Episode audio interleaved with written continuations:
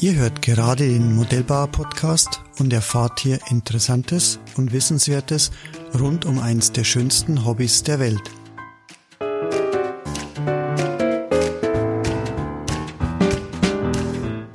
Mein Name ist Rainer Hacker, ich bin Chef und Gründer der Hacker Motor GmbH, aber vor allem bin ich seit über 40 Jahren Modellbauer und Modellflieger. Im heutigen Tech Talk stelle ich euch Christoph Reible vor. Christoph ist Inhaber und Chef der Firma Innofly in der Schweiz und ähm, ist natürlich auch Modellbauer und Modellflieger und äh, wird uns heute ein bisschen erklären, wie er seine Produkte, speziell die Beleuchtungen für unsere Flugzeuge, für unsere Modelle entwickelt und baut und vertreibt. Christoph, hallo, grüß dich. Hallo Rainer, hallo. Grüße aus der Schweiz. Ja, danke schön. Du bist über Skype zugeschalten. Ich möchte ganz kurz unseren Hörern vorstellen. Christoph, du bist Modellbauer, Modellflieger. Wir haben schon ganz kurz gesprochen. Du weißt es gar nicht so genau. Da gehen wir dann nachher nochmal ein, wie lange du schon Modell fliegst und Modelle baust. Beruflich ähm, hast du mir erzählt, du bist Elektroingenieur und ähm, hast vor acht Jahren die Firma InnoFlyer gegründet äh, um professionelle Beleuchtungssteuerungen und Beleuchtungen für Modellflau, für Modellbau und Modellflug zu erstellen. Und ich finde, es ist ganz interessant und das wollen wir heute unseren Zuhörern mal ein bisschen erklären, wie du dazu gekommen bist und ähm, ja, wie so eine klassische Entwicklung dann aussieht. Aber erst nochmal zurück, wir haben schon ein bisschen Spaß gehabt jetzt in der Einleitung. Wie bist du eigentlich zum Modellflug gekommen und wie lange machst du das schon? Ja, ich denke, das ist wahrscheinlich eher so ein klassischer Weg. Also dazu gekommen bin ich ganz klar durch meinen Vater, der, der war auch oder ist nach wie vor und war schon immer Modellflieger.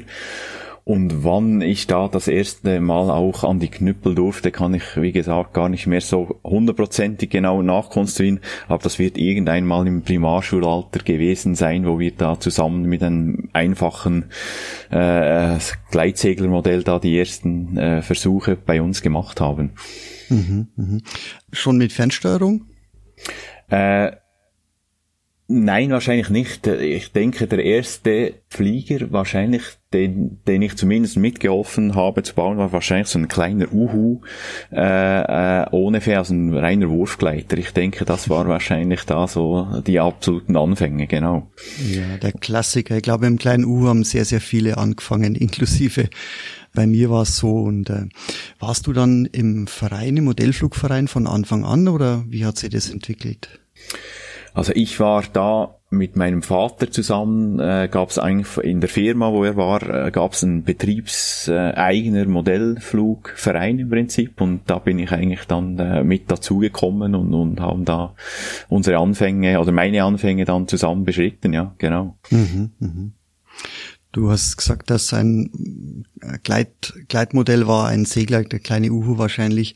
Mhm. Was waren so Modelle, die du gebaut hast, geflogen hast? Hast du die selber entworfen? Hast du Baukastenmodelle gebaut? Also ich denke, ich bin und war da eher immer so ein durchschnittlicher äh, Modellbauer, sprich ich habe vor allem Baukästen äh, äh viele gebaut ich kann es wahrscheinlich nicht mehr rekonstruieren, was das alles war, aber es gab da so Stationen, die ich nicht vergessen werde.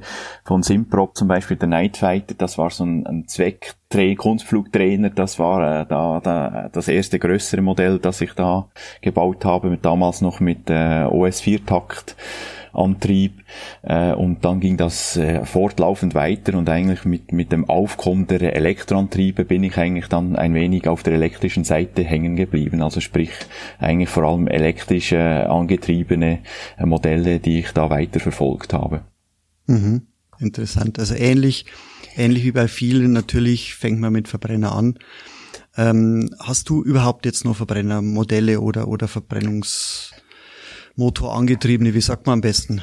Ja, genau. Also eigentlich überhaupt nicht mehr. Also das hat sich dann ein wenig ergeben, auch mit meinen beruflichen äh, Ausbildungen, die da irgendwann mal gestartet haben. Also das Elektrische hat mich völlig gepackt und, und mhm. ich bin nach wie vor sehr fasziniert und, und auch begeistert von den Möglichkeiten dieses leisen und kraftvollen Antriebs, egal ob im Motor, Elektrosegelflug oder auch kleinen Hubschraubern, äh, ist das, äh, ich finde, genial. Mhm. Fliegst du jetzt aktuell auch noch aktiv mit ich Modellen? Fliege, ja, ja, ich fliege Schon. Modelle. Mhm. Ja, ja. Mhm. Äh, so bis die zwei Meter Klasse, das ist so, wo ich zu Hause bin, so richtig große Mhm. Modelle habe oder durfte ich bis jetzt noch nie realisieren oder aufbauen. Äh, Mhm. Genau, das ist so meine Schuhgröße, wo ich da Mhm. immer wieder mal gerne unterwegs bin. Mhm.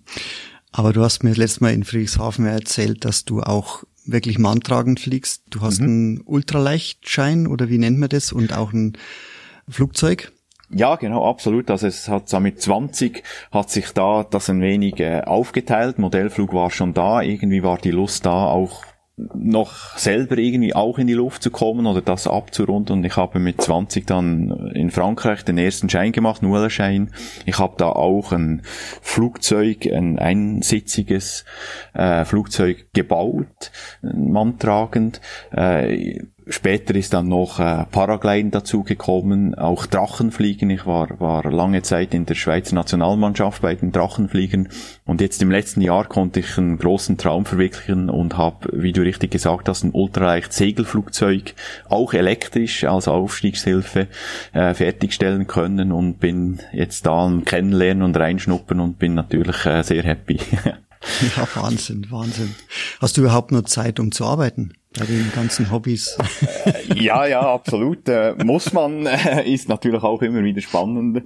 Äh, aber es ist schon so, gerade mit der Fliegerei, ob Modell oder jetzt auch bei diesen ultraleicht manntragenden, äh, wenn das Wetter schön ist und Flugwetter ist, äh, ist es, äh, tut man sich schwer drinnen zu sitzen und da konzentriert zu arbeiten. Das ist so. ja, da geht's uns, glaube ich, alle gleich. ja, absolut. Wenn dich der Flugzeug oder Flugvirus mal gepackt hat, dann, ja, dann Ja. muss man am besten die Scheiben dann verdunkeln. Ja, genau. ja, ja. So ist Ja, es. super. Ja, das wusste ich gar nicht, dass du so äh, aktiv warst oder ak dass du aktiv bist, das hast du ja erzählt, aber dass du so aktiv warst, äh, vor allem mit Gleitschirmen und, und mit Drachen und sogar Nationalmannschaft, also toll, Respekt, Hut ab. Ja, das hat sich sehr schön ergänzt, da die verschiedenen Disziplinen, eben Modellflug, äh, Manntragend, ich finde das super, da hat man immer was zu fliegen. Mhm. Christoph, ich möchte mich bedanken für die kurze Einleitung von deiner Seite. Jetzt wissen wir ein bisschen, dass du schon modellbauaffin bist, dass du auch weißt, von was du sprichst. Ähm, und du hast letztes Jahr auch in Friedrichshafen eine äh, ne sehr schöne Geschichte gehabt. Ich habe dich eigentlich ein bisschen aus Verlegenheit, um ein paar Minuten zu überbrücken, äh, beim Forum in Friedrichshafen, wo du auch äh, eben über die ganzen Lichtsteuerungen berichtet hast, habe ich dich gefragt, wie bist du eigentlich dazu gekommen, ähm, eine Beleuchtung für einen Modellflieger zu entwickeln oder zu bauen? Vielleicht kannst du uns das nochmal erzählen, wie das gekommen ist. Ja klar, gerne. Also das äh, ist nicht so eine geradlinige Geschichte, wie man sich das vielleicht manchmal vorstellt, sondern ursprünglich bin ich eigentlich gestartet mit einer Produktidee äh, für, für Messgeräte, ähm, für eben im Elektroflug da etwas genauer äh, die, die Stromaufnahme von so einem Elektroantrieb bestimmen zu können. Da braucht es technisch etwas dazu, dass das wirklich genau ist. Äh, und da haben wir was entwickelt und, und, und äh, fertig gemacht und auch so ein kleines Shop-in-Shop-Konzept gehabt, damit der Modellbaufachhändler da auf einfache Art und Weise eigentlich diese Produkte aufstellen konnte in seinem Geschäft. Und da habe ich eigentlich nur beiläufig äh, in diesem Stand da, der, der der Fachhändler beziehen konnte, äh, habe ich da als Eyecatcher so eine, ein Blitzlicht eingebaut und da es zu dieser Zeit äh, da auch nichts gab, dass man einfach kaufen konnte, habe ich das eben auch selber gemacht oder selber entwickelt mit einfachsten Mitteln. Und ähm, für mich äh, interessant äh, oder erstaunlich war dann, äh, da hat sich herausgestellt, dass die eigentliche Produktidee, diese Messgeräte, das hat einfach kein Schwein interessiert. Also die wollte eigentlich niemand kaufen. Aber äh, glücklicherweise gab es wenigstens ein Aber, das war natürlich ein wenig ein Frust, dass das da irgendwie halt einfach kein Marktbedürfnis war, obwohl ich das eigentlich sehr nützlich fand. Äh, die Leute waren sehr interessiert an diesen hellen Blitzlichtern, die in diesen äh, Ständen verbaut waren und äh, die Nachfrage kam dann eigentlich, wäre es nicht möglich, sowas fürs Modell zu haben, anstelle nur auf dem Ständer. Und so hat, ist dann das eine zum anderen gekommen und irgendwann war ich am Punkt, da musste ich mir überlegen, entweder hörst du jetzt auf, weil die Messgeräte verkaufen sich nicht, oder du äh, nimmst dieses Marktbedürfnis auf, das jetzt da an dich getragen wurde und äh, orientierst dich in diese Richtung weiter. ich, ich finde die Geschichte ja wirklich toll. Aber genauso ist es, genauso ist das Leben. Es ist selten geradlinig. Und ja, wir sind alle froh, dass du dann die richtige Entscheidung für uns richtig getroffen hast, äh, für uns Modellbauer, Modellflieger. Sonst hätten wir jetzt nicht die Beleuchtungen und Beleuchtungssteuerungen von dir. Ich habe hier mir auf mein auf mein Zettel geschrieben, was qualifiziert dich dazu? Du bist Elektroingenieur, mhm. also du bist schon vom Fach. Sowas macht man nicht einfach so, sondern du hast schon eine gewisse Vorbildung, Grundbildung und so weiter, um sowas zu erstellen. Ja, absolut. Also das ist sicher äh, für mich sehr wertvoll, dass ich da diese Tools und Skills und das Fachwissen dazu auch habe. Äh, ich komme aus dem Bereich äh, Leistungselektronik jetzt äh, im, im, im äh, beruflichen Sinne. Ich, ich, durfte viele Projekte, teilweise auch aus der Fliegerei, schon da realisieren. Zum Beispiel der, der Elektrosegelflieger von Lange Flugzeugbau, der Antares E20, da einer der ersten äh, war ich beteiligt an diesem Antriebssystem oder auch das Projekt von Bertrand Picard, Solar Impulse, äh, da ist eine Leistungselektronik drin von mir. Also mich begleitet das äh, schon sehr lange und äh, glücklicherweise kann ich da natürlich sehr viele Fähigkeiten und Dinge da direkt einfließen lassen äh, in, in meine Modellbauprodukte dann. Hm, hm. Ja, das, das sieht man, wenn man deine Produkte ansieht und, und wenn man sie auch die Haptik und, und die ganze Optik das ist, äh, da sieht man schon, dass du wirklich Erfahrung hast. Vor allem auch die ganze, ich sage mal, rechtliche Seite, die Zertifizierungen, ob das die, die Richtlinien sind, die in Europa und die Schweiz gehört in dem Fall ja dazu, äh, auch einzuhalten sind. Und da gibt's einfach keine zwei Meinungen. Das ist professionell gemacht, äh, vom, vom, vom ersten Bauteil bis hin zur Software. Ich würde ganz gern jetzt auf dein aktuelles Projekt, das du jetzt Ende letzten Jahres vorgestellt hast, kurz eingehen. Das ist der Light Driver 3.0. Und vielleicht kannst du uns an dem Beispiel mal erklären, wie jetzt so eine typische Entwicklung aussieht. Wie fängst du sowas an? Du hast wahrscheinlich irgendeinen Input von den Kunden, konnte mir vorstellen. Absolut, genau. Also so ist es eigentlich beim, beim Dreier, beim Light Drive 3.0 auch gelaufen. Wir hatten ja mit dem Fünfer etwa zwei Jahre schon einen Treiber am Markt. Und da sind dann eben äh, Wünsche oder Stimmen gekommen, ja, wäre es möglich, nicht etwas kleiner zu machen, vielleicht etwas einfach für kleinere Systeme. Auch der ähm, Andreas Golla von euch äh, ist natürlich mit Feedback gekommen, ob es da nicht Möglichkeiten geben würde.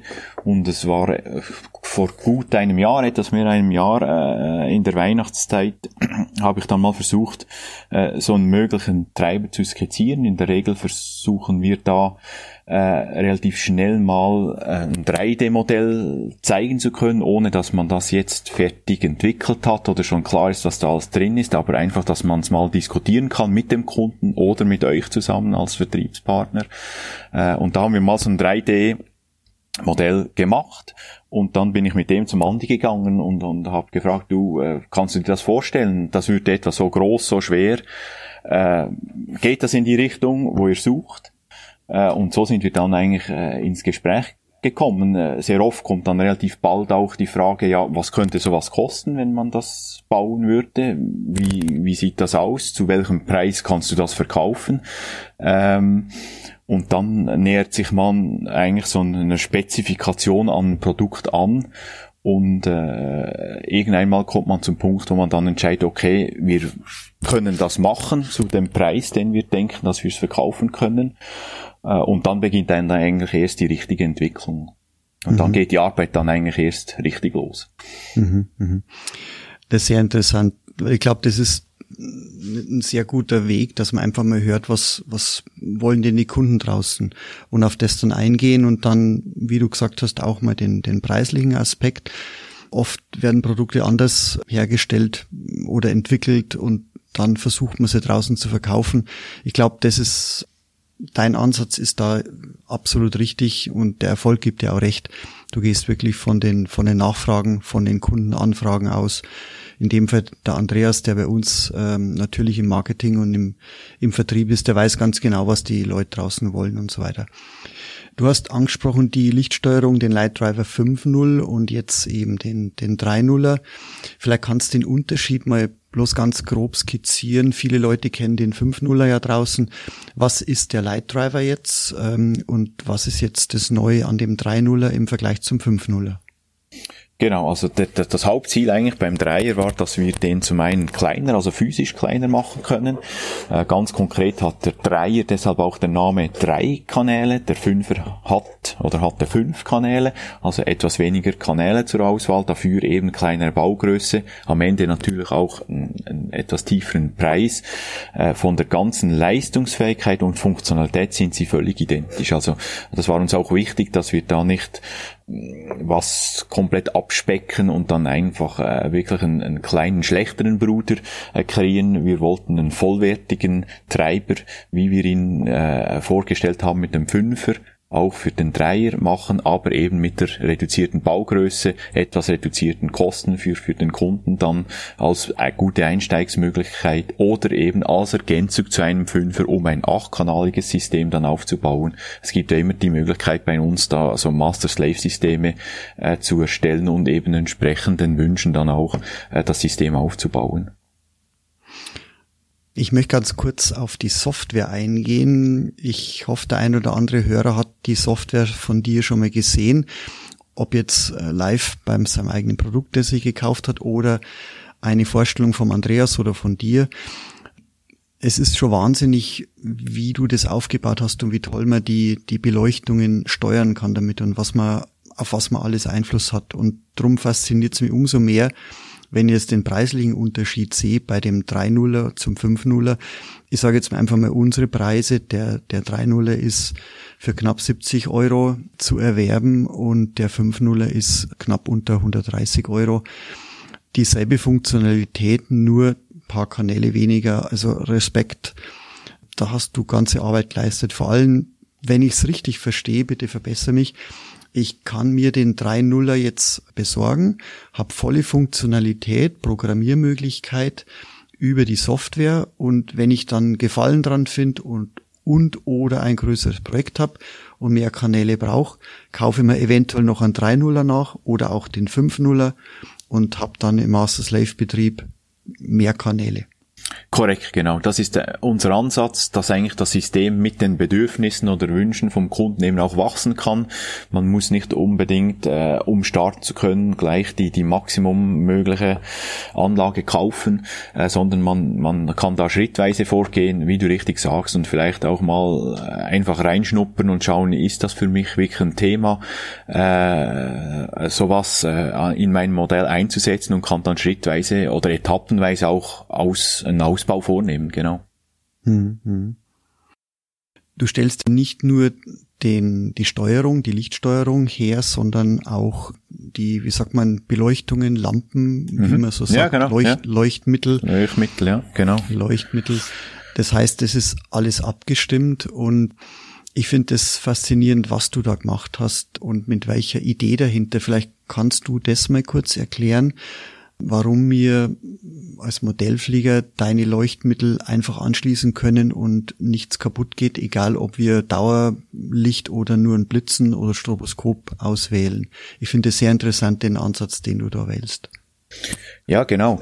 Also wir, wir haben eben auch da ein, ein Feedback gehabt äh, von den Kunden oder auch eigene Erfahrung, dass mit der die LED zwar sehr kompakt und spannend ist, äh, äh, damit zu beleuchten, sie aber äh, im Vergleich zur klassischen Glühlampe auch ein bisschen mehr Komplexität reinbringt. Also man, die können zu heiß werden, man kann da mit den Spannungen Probleme haben und so weiter. Und wir haben einfach gesehen, viele unserer Kunden, die die kämpfen eigentlich damit, dass sie da ein kleiner Elektroingenieur sein muss mussten, um so eine LED mhm. sinnvoll zu verbauen. Und all diese Probleme wollten wir eigentlich dem Kunden wegnehmen, so dass er eigentlich, wie er es gewohnt ist von einem Servo, dass er einfach am Empfänger anschließen kann und dann ist das eigentlich äh, soweit äh, betriebsbereit dieses Level wollten wir auch für die LEDs kreieren und da haben wir nach Lösungen gesucht. Das braucht etwas Technik dazu, äh, dass das geht. Und äh, das konnten wir jetzt erreichen, indem wir äh, äh, Temperaturen auf den Lampen immer mitmessen und eben erkennen, was für eine Lampe da angeschlossen wird und der Treiber damit in der Lage ist, sich eigentlich vollautomatisch zu konfigurieren und äh, dem Kunden, äh, ich sag, ein echtes Plug-and-Play-Erlebnis zu bieten. Sprich, er kann eine Lampe eigentlich wirklich anstecken am Treiber und ist dann sofort funktionsbereit. Das heißt, ich wähle mir ein Leuchtmittel aus dem InnoFlyer mhm. Zubehörkatalog aus, steck's an einen der Ausgänge und mhm. muss mir um nichts mehr kümmern. Genau Kein so Vorwiderstand, keine Spannungseinstellung und so weiter. Genau so also, ist es. Das finde ich wirklich, das finde ich wirklich genial. Das ist genau das Thema. Ich meine, wir sind alle technisch ja zumindest begeistert. Und trotzdem hat mit dem ohmschen Gesetz der ein oder andere vielleicht ein Problem und den richtigen Vorwiderstand zu finden, ist dann ein Try and Error. Und wenn der Error so aussieht, dass die LED durchbrennt, ist es dann natürlich ärgerlich. Das heißt, mit deinem System kommt sowas gar nicht vor und du hast das auch, ich muss immer wieder auf das Forum kommen in Friedrichshafen. Ähm, dein Vortrag ist immer sehr, sehr gut besucht und du machst es auch sehr deutlich. Am Anfang deines Vorgangs, dein, dein, deines Vortrags äh, steckst du LEDs an auf Dauerlicht und lässt die einfach mal laufen und lässt dann wirklich die Kunden, die Zuhörer mal hin, hingelangen, wie, wie heiß wird es und so weiter. Das heißt, eine thermische Überlastung selbst bei den LEDs, die jetzt nicht gekühlt sind, du hast die in so ein Plexiglas eingebaut, ist absolut gegeben. Das heißt, hier wird nichts überlastet. Die Regelung macht das, was sie tut, sie regelt. Genau, genau, das war uns sehr wichtig. Wir haben ja sehr oft mit, mit im Modellbau mit, mit Baustoffen zu tun, die so ab 70, 80, 90 Grad durchaus heikel reagieren können auf, auf Wärmeeintrag. Und äh, das war uns sehr wichtig, dass, dass man eben dann keine Brandspuren auf dem Balsaholz oder die, die Folie beginnt da zu schrumpfen oder auch die Kompositwerkstoffe, wo dann ein, ein Epoxid dann schon mal äh, bei 100 Grad langsam weich wird.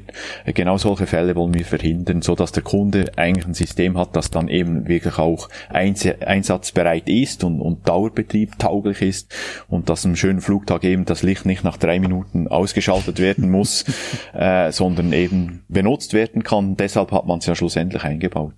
Ja, ja, richtig. Kommen wir vielleicht jetzt nochmal zum Testen. Ähm, bevor du ein Produkt dann wirklich äh, freigibst, das marktreif ist, werden ja bei dir viele, viele Tests und Vorarbeiten gemacht. Kannst du uns da mal ein bisschen erklären, was du so alles machst, äh, was für Tests und wie lang, wie sieht sowas aus? Mhm. Also üblicherweise, zumindest jetzt bei den Elektroniken, äh, wo wir sprechen, äh, gibt's mal, wenn das Design gemacht ist, äh, ist oft, sind da schon simulative Tests eigentlich passiert, bevor wir überhaupt physisch werden, sprich wirklich Prototypen auf dem Tisch haben, mhm. werden äh, elektrische Schaltungen, die wir als kritisch erachten, äh, bereits simulativ auf, auf dem PC eigentlich simuliert, um da Ergebnisse zu haben. Das kann sein äh, funktionstechnische Simulation oder äh, Verlustsimulation, also um zu schauen, wie viel Verluste kriegen wir, wie viel wird sich so ein Bauteil später erwärmen im Betrieb, um mhm. da schon eine Idee zu haben, ohne dass wir da was aufbauen müssen. Äh, wenn wir dann da durch sind und der Meinung sind, wir haben Design, das, das, das ist gut, das funktioniert, gibt's dann die ersten Prototypen und mit denen geht's dann ins Labor und da wird eigentlich noch einmal alles abgeprüft, dass wir eigentlich vorher schon rechnerisch oder simulativ eigentlich nachgewiesen haben, aber da überprüfen wir uns dann selber, ob wir da richtig lagen und nicht vielleicht einen Fehler gemacht haben oder irgendwas mhm. falsch beurteilt haben und äh, wollen das in der Realität dann auch sehen, dass das so eben dann funktioniert. Mhm. Ich kann mir vorstellen, dass dann natürlich auch dazu gehören, dass du wirklich LEDs anschließt und die LEDs mal ansteuerst, äh, blitzen lässt oder, oder mein Dauerlicht dann simulierst. Wie lang kann ich mir solche Tests dann vorstellen? Wirklich jetzt mit LEDs im realen Betrieb? Also mit, mit, mit den Prototypen, äh, jetzt zum Beispiel vom Dreier, da waren wir rund einen Monat eigentlich in so einer Testphase. Also da, da, da war auch, äh, waren mal Dauertests drin, da ist eine LED eine Woche, hat gebrannt an so einem Kanal, einfach 24 Stunden, äh, mit maximalen Eingangsspannungen. Man schaut sich dann an, was haben, was, was, was äh, lassen wir zu, wie werden wir das Produkt spezifizieren für den Kunden und dann gehen wir da weg an die Grenzen. Wir wissen dann, dann, welche Punkte sind eigentlich äh, die schlimmsten in Anführungszeichen für das Produkt, wo wird es am meisten gestresst und genau da äh, lässt man es dann laufen und, und, und, und will eben schauen, äh, funktioniert das so, wie wir uns das eigentlich vorstellen. Mhm, mh. Und als erfahrener Modellflieger und natürlich auch durch die Erfahrung, die du aus dem Antragen hast, weißt du natürlich, wo die kritischen Punkte sind und äh, zumindest, was heißt wissen, wichtig ist zu wissen und dann dorthin zu gehen und dann natürlich genau. Spezifikationen unterhalb zu lassen, dass man gar nicht in den Bereich kommt. Genau. Da die Ergebnisse daraus schaut man sich nochmal an. Äh, wenn man noch nicht zufrieden ist, dann entweder gibt's Anpassungen in, in, in der Hardware, also in, in, im Produkt selber, oder man muss schauen, müssen wir das etwas anders spezifizieren und allenfalls halt andere Eingangsdaten oder eben Spezifikationen für den Kunden dann schlussendlich freigeben, damit das Produkt unter den von uns kommunizierten Arbeitspunkt dann auch wirklich tadellos funktioniert. Mhm. Das heißt, auch die, die Qualität der Bauteile, der Platinen, ähm, das spielt eine sehr, sehr große Rolle. Mm, ich habe an anderer Stelle schon mal gehört, es gibt ja auch, was die SMD-Bauteile angeht und so weiter, verschiedene, ähm, wie soll es nennen, Qualitätsklassen. Wir haben eine Alterung bei der Elektronik, die hauptsächlich eben durch ein ja durch Wärme natürlich äh, noch begünstigt wird. Das heißt, da altert die Elektronik dann noch schneller. Wie wichtig ist dir die Qualität der verbauten Teile, die du, die du hast? Ja, das ist für uns natürlich enorm wichtig. Äh, man muss ganz klar sehen, wir, wir sind eine Kleinstfirma, das darf man oder muss, darf man so sagen, absolut.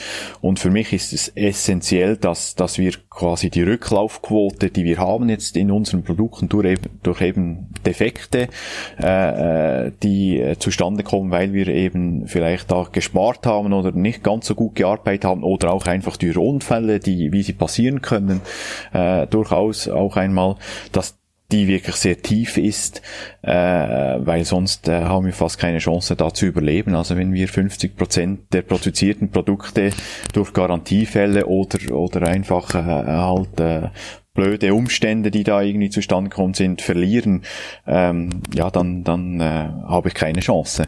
Mhm. Äh, und das andere, also das, das ist der wirtschaftliche Aspekt, aber natürlich ist es auch in meinem Interesse und, und ich, ich fühle mich da auch ein wenig verpflichtet dem Produkt, der Technik gegenüber und natürlich auch unseren Kunden gegenüber, äh, dass wir eben Dinge so tun, ich sage mal, wie man sie tun sollte, wenn, wenn man äh, da das eben fachgerecht machen möchte.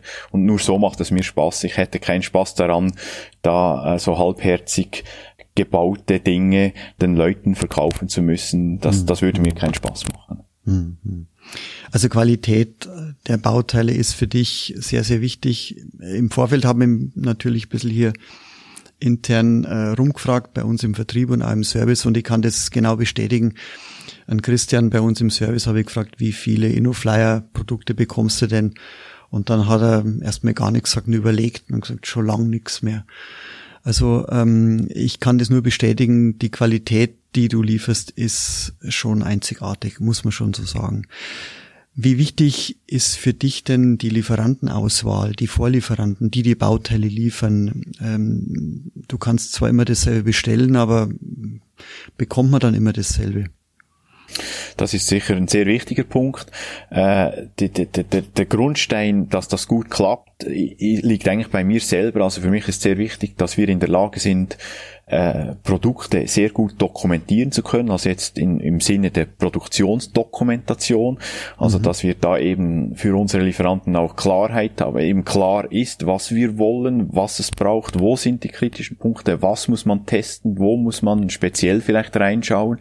Also da beginnt es eigentlich bei mir selber und geht dann natürlich weiter mit der Auswahl der, der, der Lieferanten, die dann eben imstande sind, das auch umzusetzen, was wir mhm. Äh, eigentlich brauchen, damit wir am Ende ein gutes Produkt haben. Und der, der dritte Pfeiler da ist dann äh, schlussendlich auch wieder bei uns, wenn, wenn die, die, die Teile zurückkommen von, von den Lieferanten, äh, ist mit der ganzen Testerei. Also das wird alles bei uns in-house gemacht. Also die, die, die Test, wir, wir testen aktuell auch noch immer 100% der Teile. Also wir machen da nicht einfach statistische Tests und sagen, okay, wenn wir so und so viel Quote haben, dann können wir davon ausgehen, dass die Lose gut sind bei uns wird aktuell nach wie vor jedes einzelne Teil äh, eben auf Funktion äh, und Einhalten unserer Spezifikation geprüft, bevor es dann schlussendlich in den Verkauf geht.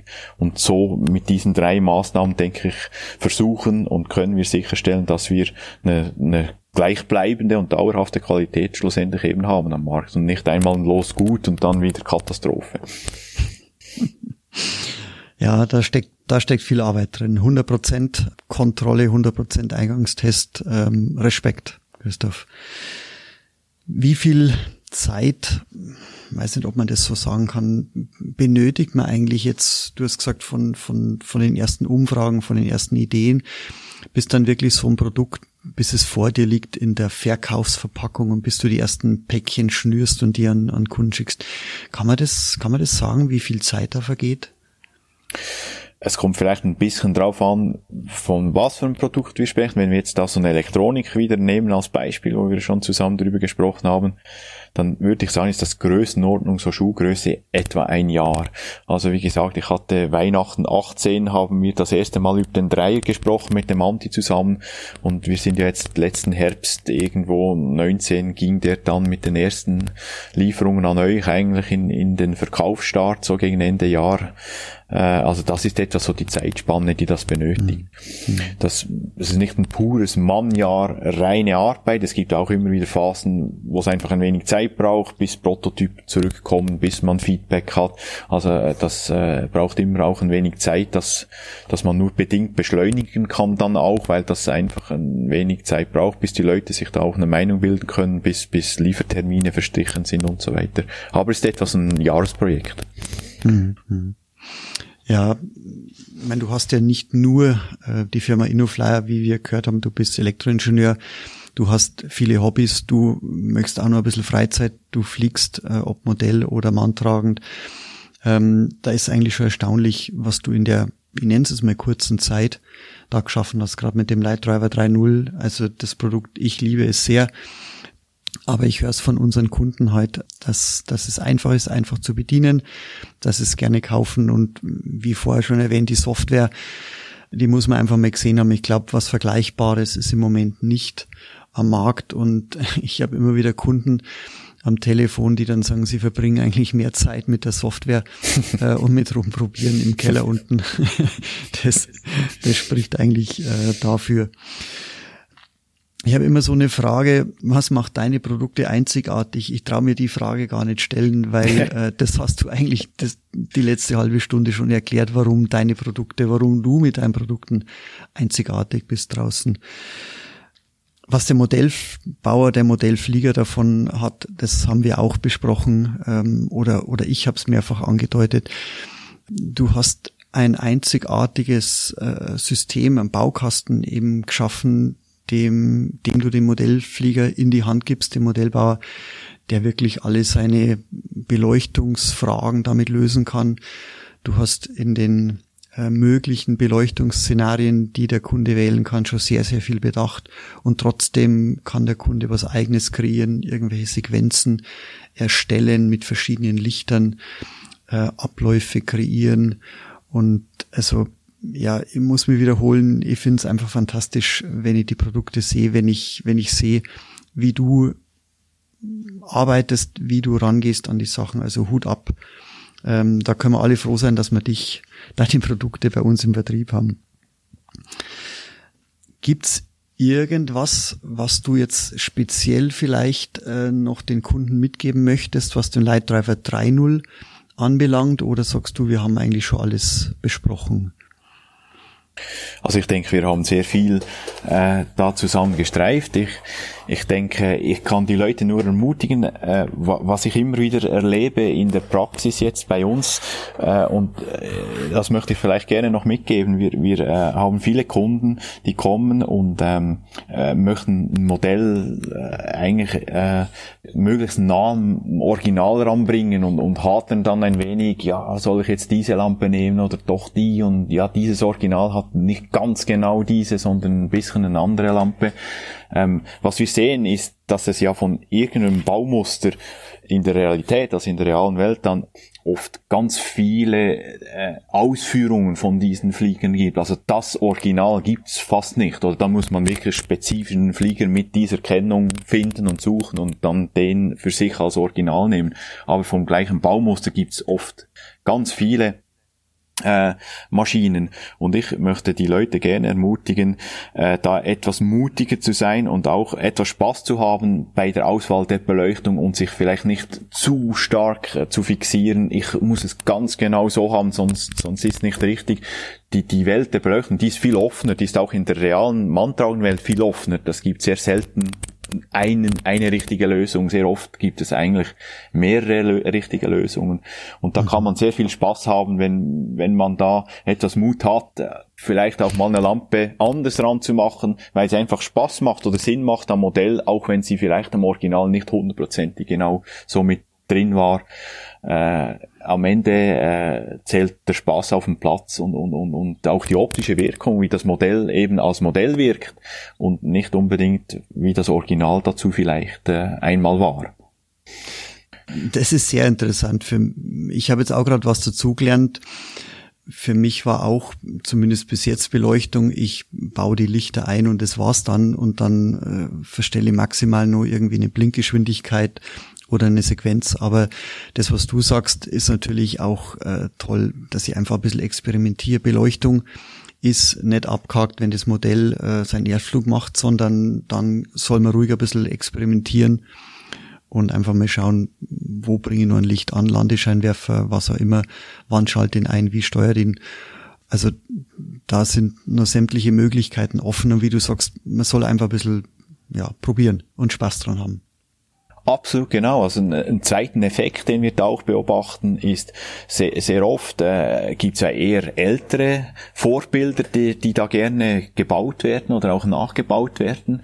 Äh, natürlich hatten diese Vorbilder zu ihrer Erstflugzeit sehr, sehr oft äh, äh nur ganz wenig Beleuchtung äh, da eben mit an Bord, rein aus technischer oder historischer, äh, historischen Gründen eben. Aber was wir da eben auch sehen, ist, dass bei diesen Originalen Zahlen, die in der Realität eben auch sehr oft in sogenannte Retrofit-Programme reinkommen. Also die Zellen, die Flieger leben ja oft 40, 50, 60 Jahre problemlos aber die werden immer wieder erneuert. Also da kommen in den Cockpits neue Instrumente rein und was ein, ein System teilt, das eben sehr oft jetzt auch rausgerissen wird und neu gemacht ist, die Beleuchtung.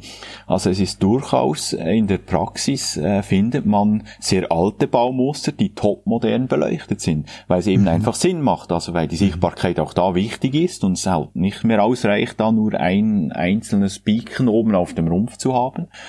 Und äh, so ist es also gar nicht für uns Modellbauer eben auch nicht abwegig, vielleicht ein altes Vorbild zu haben, das aber durchaus modern beleuchtet ist.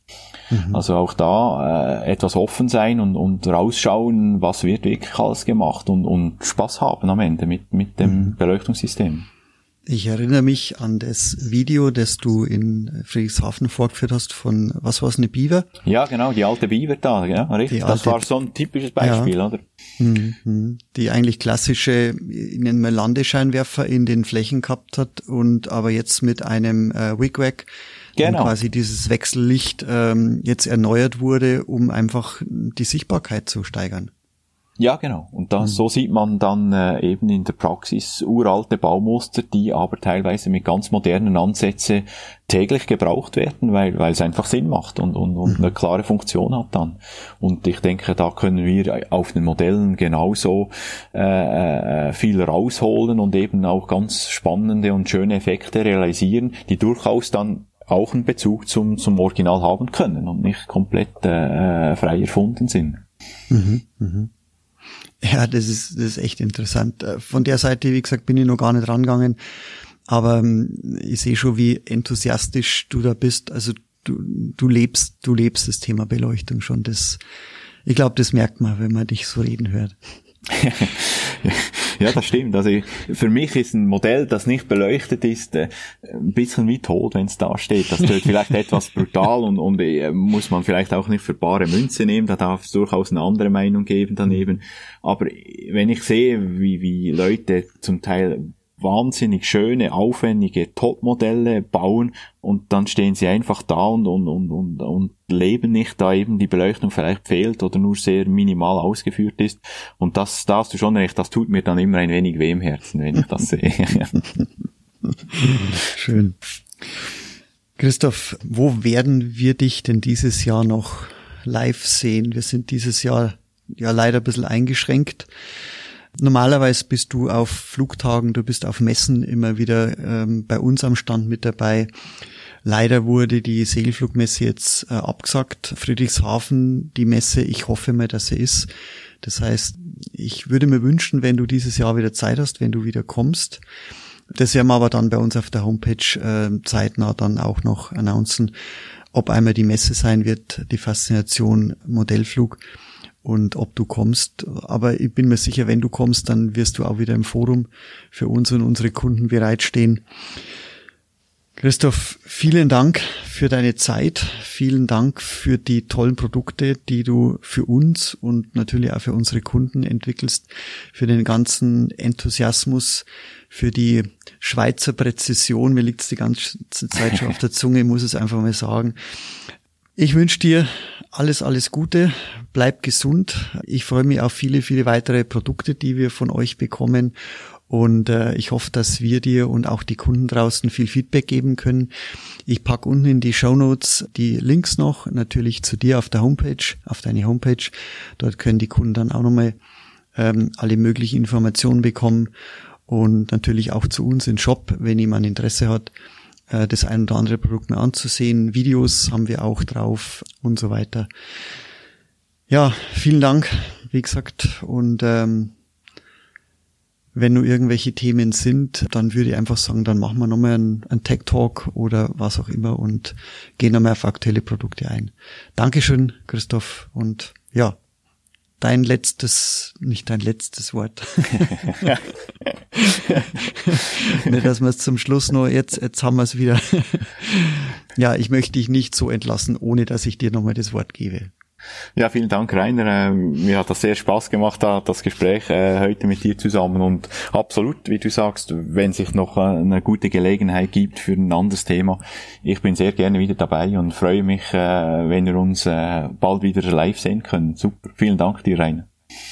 Dankeschön, Christoph. Und ja, an alle draußen, vielen Dank. Gebt uns eine Bewertung, schickt uns ein Feedback per Mail, äh, wie auch immer. Wir sind gern für euch da und bis demnächst. Ciao, ciao.